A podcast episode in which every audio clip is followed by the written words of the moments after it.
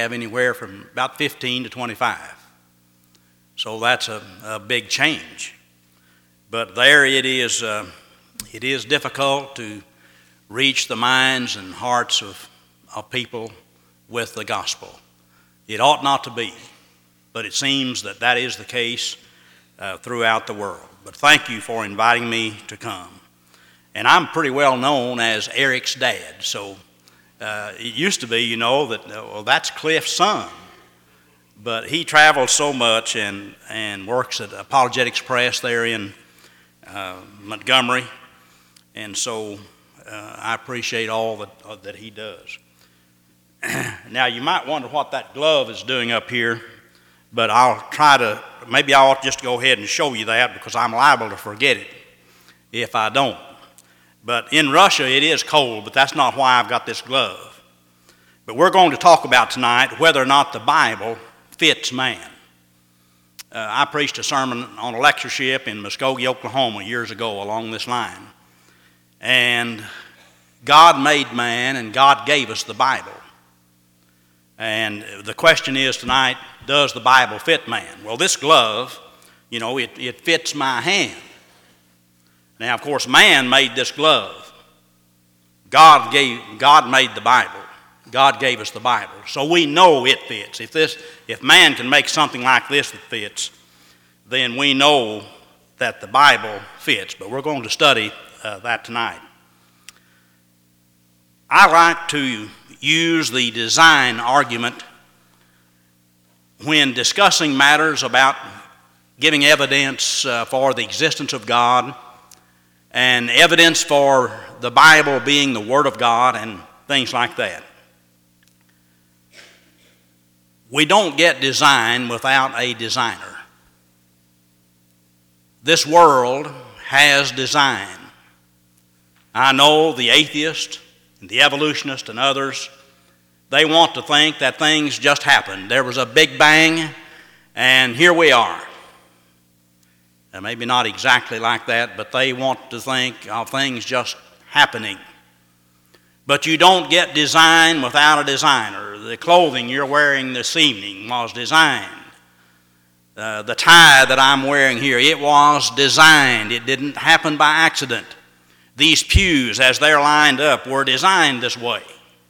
This building was designed. So that is obvious to us.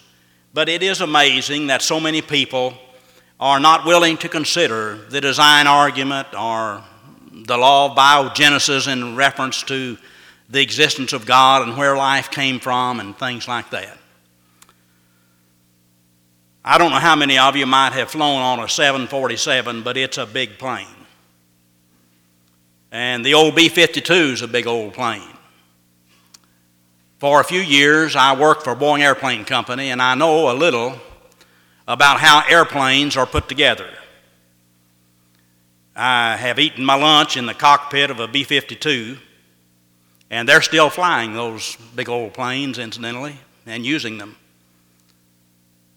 But picture a tornado coming through Nashville, and you had a big storm here not long ago, didn't you?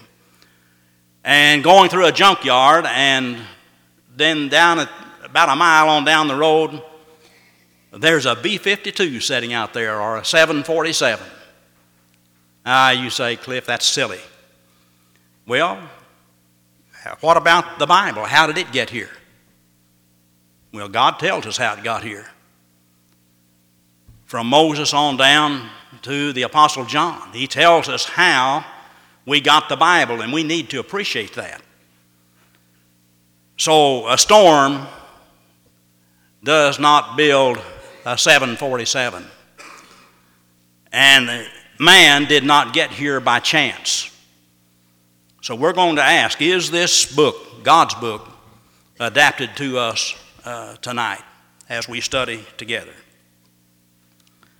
And so many are gone, but we've still got a big crowd, so I think I'm going to give all the hay I've got tonight. I grew up on the farm, you know, and you go out and if you had a load of hay and you only had a half a dozen cows to come up, you didn't unload the whole load. But anyway, this is a good crowd to me, and so I'm glad to be here this evening. The Bible is no accident. The world that God created is adapted to the nature of man. Consider, we have air to breathe, food to eat, water to drink. So the natural world round about us is suited to this natural body. Now, did that just happen by accident? And then when we consider the evidence that is out there for the design argument, how did the sun get to be just the right distance from the earth, or the earth the right distance from the sun? The moon. And how about all of the order that's on this earth? It did not happen by accident, and the Bible didn't. Is not the gospel of Christ then adapted to man? I believe that it is, and we're going to give evidence for that this evening. Remember that God is not the author of confusion. And that's one thing I think that can encourage us in studying and reading the Bible, in that we are reading God's book, not man's book. Man, by his wisdom, did not write this book. The Holy Spirit guided the men who wrote it. And it is God's word to us to guide us from this lowly earth to that heavenly home. So can the Bible, which God gave to man so carefully, we call it the inspired word of God, and the Bible tells us that is the case, can it be understood and obeyed by man? Is the seed adapted to the soil? Think about the corn that's been planted, and you drive along the road, the highway, the interstate, and you see these big cornfields. The seed is adapted to the soil, and we believe the Bible is adapted to man. We believe the Bible, accurately translated into any man's language, can be understood by him without any direct illumination or guidance by the Holy Spirit, that is, some kind of a direct influence or guidance from the Holy Spirit. The Holy Spirit guided the men who wrote the Bible. Did he not do a good enough job to start with? You know, we've got some brethren who think that there needs to be some kind of enlightenment as we study the Bible, something separate and apart from the Word of God. Paul said, all Scripture is inspired of God, profitable for doctrine, for reproof, for correction, and for instruction in righteousness, that the man of God may be complete, the American Standard says. The man of God may be complete, furnished completely unto every good work. That says a lot for the Bible, doesn't it? That's a great passage. In Psalm 119, 105, it's a lamp. It's a lamp unto our feet and light unto our pathway. In Ephesians 5:17, we find that we can understand the Bible. Can we understand it? Well, not if you leave it laying up on a shelf somewhere and never read it and never study it. We need to study the Bible. Paul told Timothy, study, give diligence to show thyself approved unto God. So we need to study. David said in 2 Samuel chapter 23 and verse 2 that God's word was upon his tongue. The Holy Spirit guided David to teach and guided David to write the Psalms that he wrote. So God created the world and he created man. I sometimes use this illustration in Russia. I'll say, this is the man that God created, right there. Now, God knows all about that man. He knows how he made him. He knows how he thinks. He knows what he's able to do. And see, he knows that about me tonight. He knows it about you. Now, God made man, and then God gave his revelation. And, you know, if I had a small testament, it would work better. I had a little testament up here tonight. But then God gave the Bible. And we're going to see who God is here in just a moment. Could God do that? Did he do it? Would he do it? But he gave his word. Now, wouldn't God give a Bible that would fit this man, and I wrapped that New Testament around that pen. And yes, God would do that. That's not a very good illustration maybe, but it gets across the point. God can give us a revelation that we can understand. Think about this. God created the world and man many years ago, maybe a little over 6,000 years ago. But before the time of the New Testament, we have about 4,000 years. The first verse of the Bible, in the beginning God created the heaven and the earth. Then we come down to verses 26 and 27, and we find that God said, let us make man. And there's where we learn that there's more than one person in the Godhead. You got the Spirit mentioned, what, in verse 2 or 3 there. Let us, and we go to John, the book of John, and we read about the Christ, the Word that became flesh. So we've got three persons in the Godhead. Let us make man. And God did. He made man in his own image. So there's something about us that is special, more so than the old dog Rover or some other animal. But I want you to think about this for a moment. So back there in the beginning, God made man. Man sinned. In Genesis 3:15, really, we have the first gospel sermon. Now, the word gospel, good news. Adam and Eve had sinned. There they were, lost and undone. But there's a ray of hope. There's some good news. God's going to send a Savior. He's going to have a difficult time. He's going to be wounded. He's going to be crucified on that old rugged cross. And then as you go on down through the stream of time, God makes the promise to Abraham and to others. And finally, we find on that great day of Pentecost, the gospel of Christ being preached and God's plan unfolded by which man can be saved from his sins. And the blood of Christ goes all the way back to the very beginning, as well as down to you and me today. So the gospel of Christ is indeed a wonderful thing. Paul said, for I am not ashamed of the gospel of Christ, for it is the power of God unto salvation to everyone that believeth, to the Jew first, and also to the Greek. Brethren, the message of the gospel is addressed to us by our Creator. He created this world and He created us, and He gave us the Bible. Yes, in Ephesians 5:17, we can understand it. In Acts chapter 17 and verse 11, the Bereans were more noble than those in Thessalonica. Why? Because they searched the Scriptures daily to see whether or not they were being taught the truth.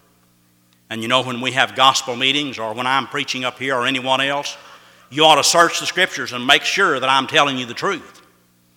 If I'm wrong, I want you to tell me I'm wrong. If I miss something, if I say something that's not true, I want to know. No wonder Paul wrote to Timothy in later years, preach the word. Preach the word. Preach the gospel. Paul said to the Corinthians, woe is unto me if I preach not the gospel.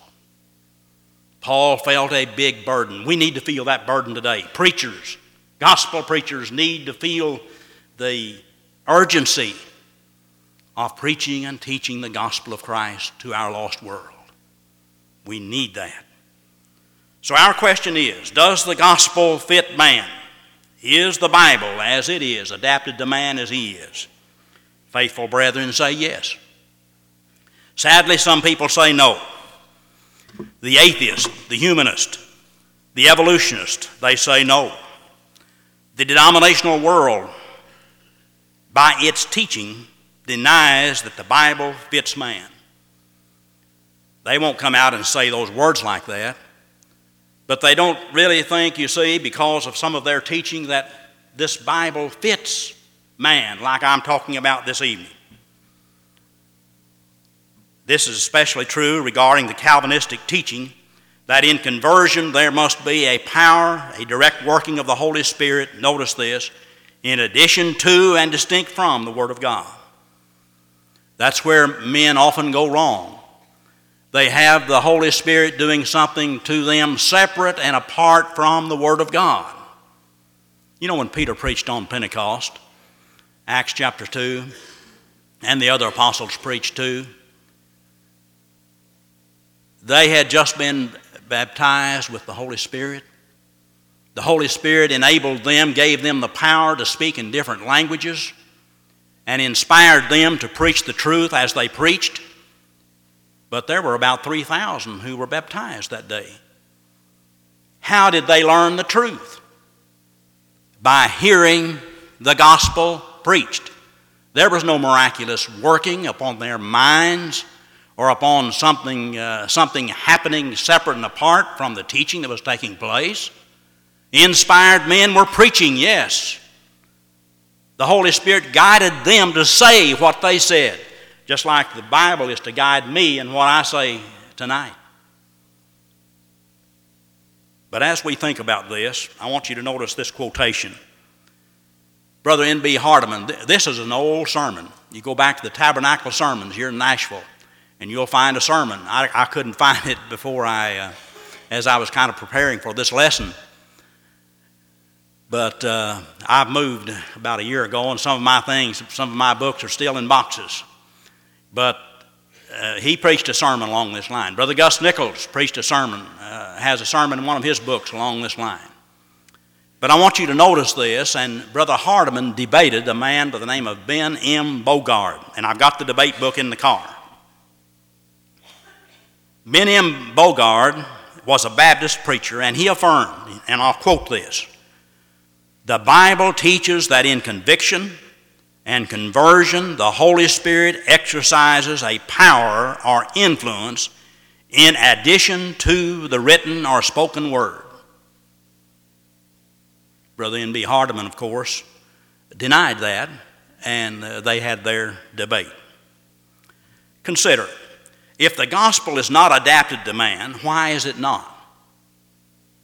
If it's not suited for us, why not? If it doesn't fit like that glove fits my hand, why not? God made man, and God gave the plan. We need to know who God is. Since I've been going to Russia, I'm afraid, brethren, that sometimes we don't really know who God is to the depth that we ought to know it. God created this world. God sent those plagues down on Egypt like we read that Moses recorded for us in the book of Exodus. He did that. And he's here today to guide us in our lives. He guides us through his word. Miracles have ceased. There are no miracles today like there were down in Egypt and like the apostles performed. They ceased. 1 Corinthians 13, Ephesians 4. So, if the gospel is not adapted to us, why not? Let me ask you, was it because God could not give us a gospel that would fit us? This position would reflect upon God's power, wouldn't it? Was it because God would not do it? I'm not going to give those people down there on earth a Bible that they can understand. I'm not going to do it. Well, that would reflect upon God's goodness and love, wouldn't it? God gave us a book that we can understand. If man is unable to render obedience to the gospel until there is some supernatural or direct operation of the Holy Spirit, now notice I said if, then when God moves upon one person in this way and brings about his conversion, that is, working separate and apart from the Word, when he does it for one, he needs to do it for two. And then for all of the people in all the world. Why? Because God is no respecter of persons. And if he works separate and apart from the Word in a direct way for you and not for me, God is a respecter of persons. But that's not the God we read about in the Bible. So the answer that we give to our question this evening is indeed a vital one, an important one. So as we study to answer this question, let us learn some things first about man, and then some things about the Bible and the gospel. First, what is man? I sometimes raise three questions in teaching. Where did we come from? What is our purpose in life? And where are we going? Good questions. Why are we here? Who is this man that God made? How's he made? How are you made up? What part of man is it that's to be converted? Is it the physical part of man or the spiritual part of man? Well, it's not the physical part of man, is it? Because someone comes forward to be baptized tonight and he's baptized, he looks the same. After he's baptized, he looks like the same person he was before. So it's not the physical, is it?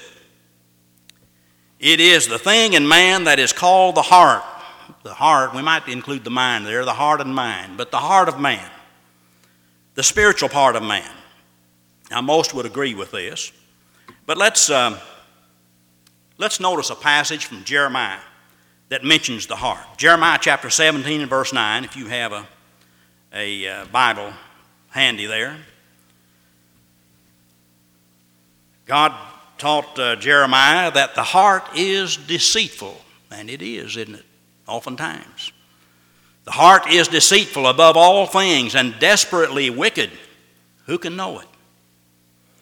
Paul wrote that the Jews sin, the Gentiles sin, all sin. Romans chapter 3, verse 23, all have sinned and fall short of the glory of God. So man needs to be converted, but how is he converted?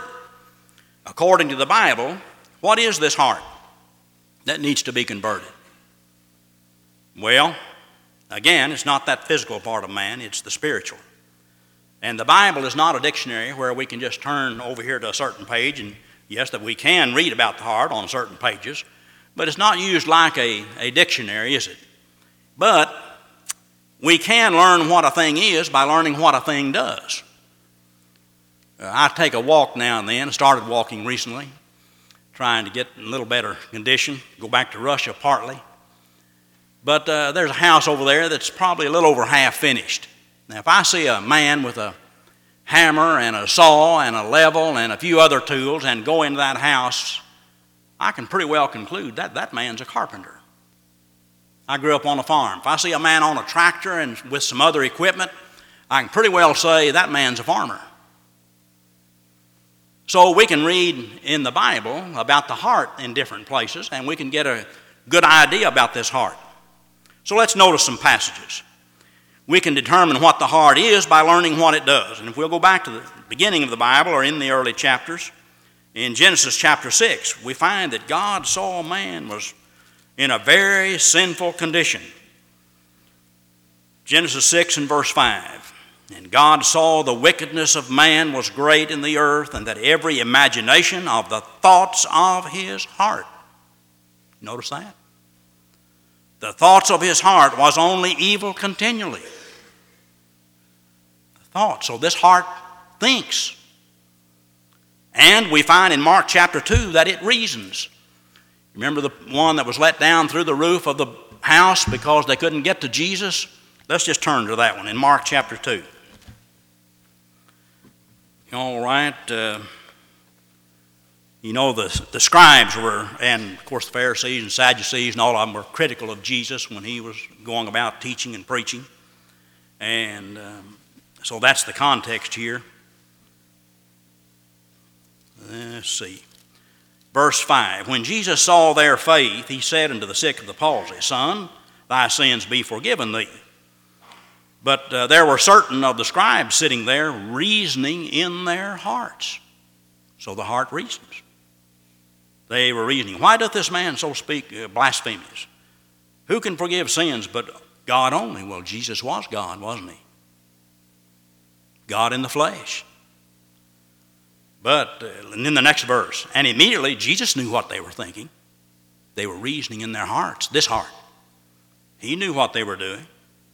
So when he realized, when he knew what they were doing, he said, "Why reason ye these things in your hearts?" That's verse 8, last part of verse 8. So the heart reasons. The heart understands. Matthew 13 and verse 15. There is in the context of the parable of the sower. And you know how Jesus talks about the different kinds of soil. And so when we come to verse 15, For this people's heart is wax gross. Heart can be hardened. And their ears are dull of hearing, and their eyes they have closed, lest at any time they should see with their eyes and hear with their ears. And now notice, and should understand with their heart. The heart understands. See, this is the man now that God has made. The heart understands. Now, what have we learned so far? Well, let me mention one more thing. The heart believes. In Acts chapter 2 and in Acts chapter 8 and verse 37, we read about the Ethiopian eunuch being taught by Philip. Remember, the eunuch was, I need to hurry on here. I need my wife here tonight to get me going, you see, and make sure I'm on target. But the eunuch was studying from Isaiah chapter 53. He'd been to Jerusalem to worship under the old law. And Philip went to him. God sent an angel to tell him, you go down toward Gaza and so on. And Philip asked him if he understood what he was reading. He said, no, how can I except someone guide me? Well, Philip guided him. And sometimes we need that help today in our study. But we need to study. We can learn the truth of God and how to become a Christian and how to live the Christian life if we'll do it. Because we're seeing that tonight. But as they went along, Philip preached Christ to him. But somewhere in there, he talked about being baptized because they came upon some water, and the eunuch said, see, here is water, what doth hinder me to be baptized? Well, Philip said, if thou believest with all thine heart thou mayest. What? If thou believest with what? Our heart. So the heart believes. So the heart is that part of us that thinks, reasons, understands, and believes. And this is that part of man that we call the intellect. You see, so the heart does all of these things again. Thinks, reasons, understands, believes. But let's go on. What else does the Bible say about the heart? Let me get this up here where I can get online here, get on time. With the heart we think and we intend. And you'll find that in Hebrews chapter 4 and verse 12. That the Word of God is quick and powerful, sharper than any two-edged sword. And you come down to the latter part of that verse and you'll find that the heart intends certain things. And in 2 Corinthians 9 and verse 7, a verse that we often use about our giving, you know, we're to have a right attitude about our giving and not be stingy and not begrudge what we're giving and things like that. But we are to give from our hearts. Give from our hearts. We purpose. That's the word Paul uses, purpose in our hearts. With the heart man obeys. Romans chapter 6 and verse 17. Now that's a lot said about the heart, isn't it? In Romans 6 verses 3 and 4, Paul talked about being baptized. Then when he gets down to verse 17, he says, but God be thanked that ye were the servants of sin, but ye have obeyed from your heart that form of doctrine that was delivered unto you. When we obey the gospel, we need to be sincere about it. Obey from our hearts. And so the heart intends, purposes, and obeys. Now, what do we call this part of the heart? We call this the will of man. Oh, that all men would will, that willpower. You see, we can learn things. We learn facts and, you know, about the death, burial, and resurrection of Christ and so on and on. But then what about, are we willing to do God's will? That's what we're talking about. That's this part of man. Well, what else does the Bible say about the heart? The heart can be pricked. You're familiar with that great verse in Acts 2 and verse 37. On that great Pentecost day when the apostles preached the gospel in its fullness for the first time. That is in the context of that. Christ had gone back to the right hand of God, ascended back into heaven. And they preached how that these Jews had a part in the crucifixion of the Son of God. And they were pricked in their heart. That's the way men need to be pricked today and be moved to ask, what shall we do? so the heart can be pricked. The heart desires. In Romans chapter 10, we see into the heart of the Apostle Paul in his concern for his Jewish brethren. The Jews turned their back upon the Lord. They would not evaluate the evidence like they should have. They wouldn't do it, not many of them. And so Paul said here as he wrote the Roman letter, brethren, my heart's desire. Oh, how Paul must have hurt. You know, in Russia, sometimes I'll say to my translator, I say, Ilya, just look up there at all those rooms in that building. Those people don't know God. They don't know the truth. They're misled. Many of them are atheists.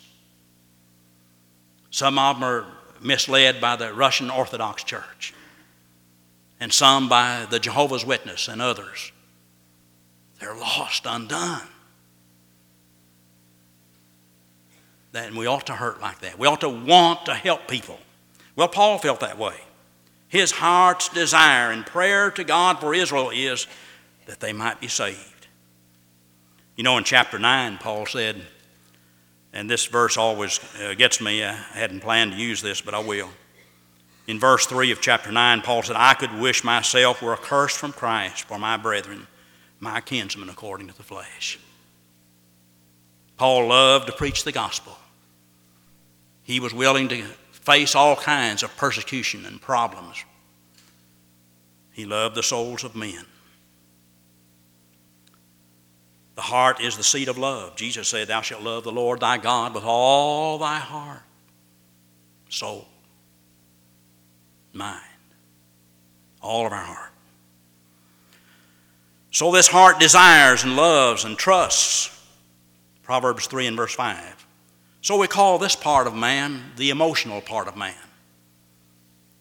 This is that conscious part of man that works, the conscience works, and emotion, I ought to do this, I ought to do that, I ought to obey the gospel, I ought to be faithful, I ought to be present every Lord's Day, I ought to be there for Bible study.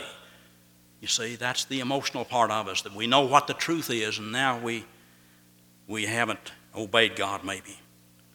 So we may divide man into this part of man into three areas, the intellect, the will, and the emotions. So this is the man that God has made.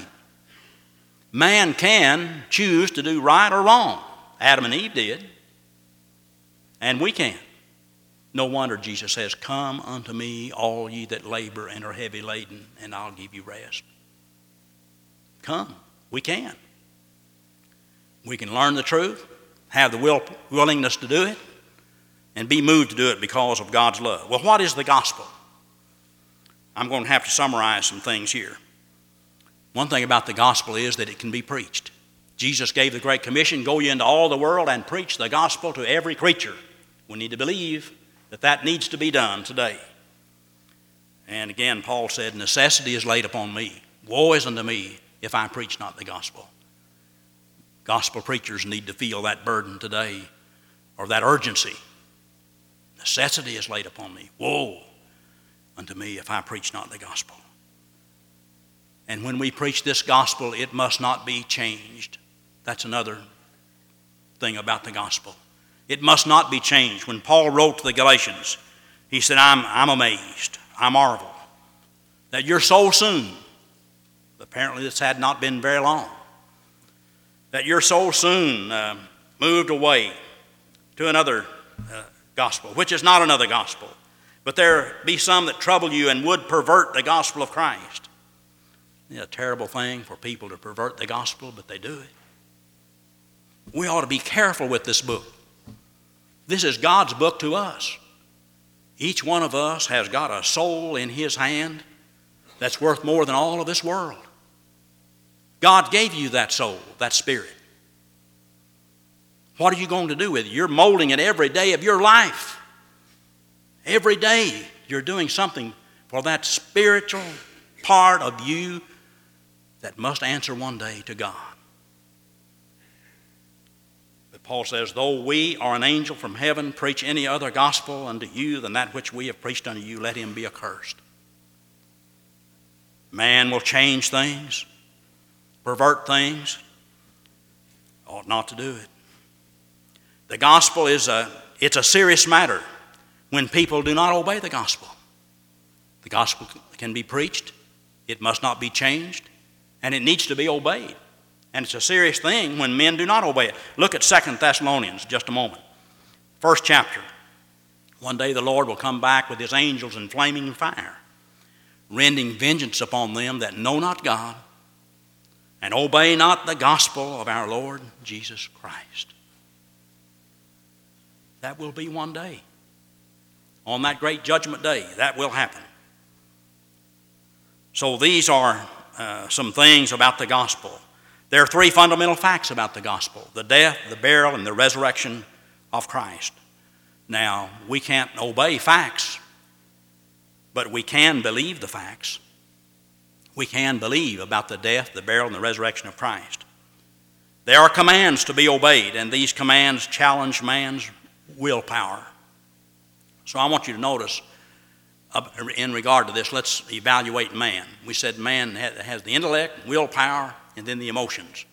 The intellect, we can study and we can read the evidence that God gives us, and we can believe with all of our hearts in the death, the burial, and the resurrection of Christ. We can believe those facts. There's evidence for that. And then there are commands to be obeyed. Now here's where the willpower of man comes in. Here's the plan of salvation, you see. What I must do to be saved, those people in Acts chapter 2. What must we do? And so today, man needs to be asking that question. We must do the same thing that those people did in Acts 2. Repent of our sins. Confess our faith in Christ, that he is the Son of God, and be buried with him in baptism for remission of our sins. Now that is the willpower responsibility of each one of us. Some say, I don't believe you have to be baptized. Well, study the Bible. Study the Bible with an open mind. Man can obey or he can refuse to obey. That's up to him. In John chapter 12, verses 42 and 43, we read about some during the personal ministry of our Lord who believed, but they wouldn't obey the Lord. They wouldn't follow the Lord. They wouldn't do his will. Nevertheless, among the chief rulers, also many believed on him, but because of the Pharisees, they did not confess him, lest they should be put out of the synagogue. For they loved the praise of men more than the glory or the praise of God. You think there are people like that today? They won't follow Jesus. They won't obey him. They won't obey his plan of salvation because they love the praise of men. And sometimes there are brethren, you see, who become unfaithful. Basically the same idea. They love to do what they want to do. Please man, please a wife, please a husband, please someone else instead of pleasing God. Again, commands appeal to man's willpower. What will we do with the commands of the gospel? There are the great and exceeding precious promises of the gospel. Just think of the promise of forgiveness. Can you remember back before you obeyed the gospel when you were lost in your sins? Doesn't that stir up our emotions a little bit? If you want forgiveness of your sins, obey the gospel of Christ like he says. The promise of God being with us as Christians. If we will obey the Lord in becoming a Christian, God will be with us till the end. Either till we die or until the judgment day, Matthew 28, verse 20. The promise of eternal life. Just think, there is an eternal life out there. We live a few years upon this earth, even if we're 100 years old. But there's an eternity beyond. Take care of that spiritual part of your life. The gospel of Christ fits man. God created man. God gave the gospel. It fits.